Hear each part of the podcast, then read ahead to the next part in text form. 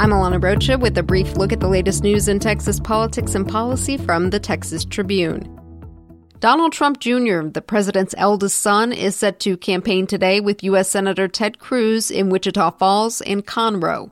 And in just a few days, Vice President Mike Pence will be Texas bound to also campaign for Cruz and Congressman Pete Sessions of Dallas. They're two of the state's most competitive federal races in the midterms.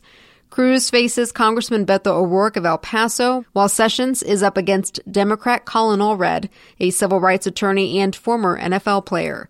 Pence will be in Dallas Monday. The president himself has said he will come to the state this month to hold a rally for Cruz.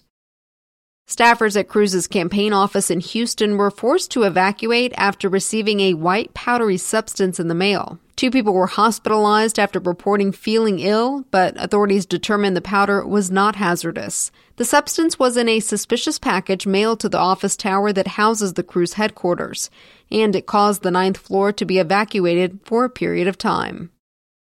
Texas school districts now have the tools to teach high school students the right ways to interact with law enforcement during a traffic stop. The Texas Education Agency has sent out the educational materials, which include a 16 minute video with good and bad habits dramatically acted out amid fast paced music. It's part of the Community Safety Education Act a law the legislature passed last year as tensions continue to mount over deadly police encounters, many of which stem from traffic stops.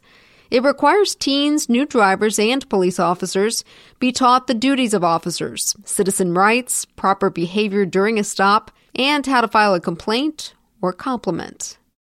Today on the Texas Tribune, we published an invaluable guide to everything you need to know to vote in the midterm elections see what your ballot will look like, check out key deadlines and countdowns to the start of early voting, and of course, to Election Day.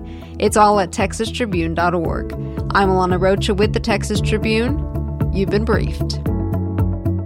The brief is sponsored by NRG Energy. At NRG, we're changing the way people think about and use energy.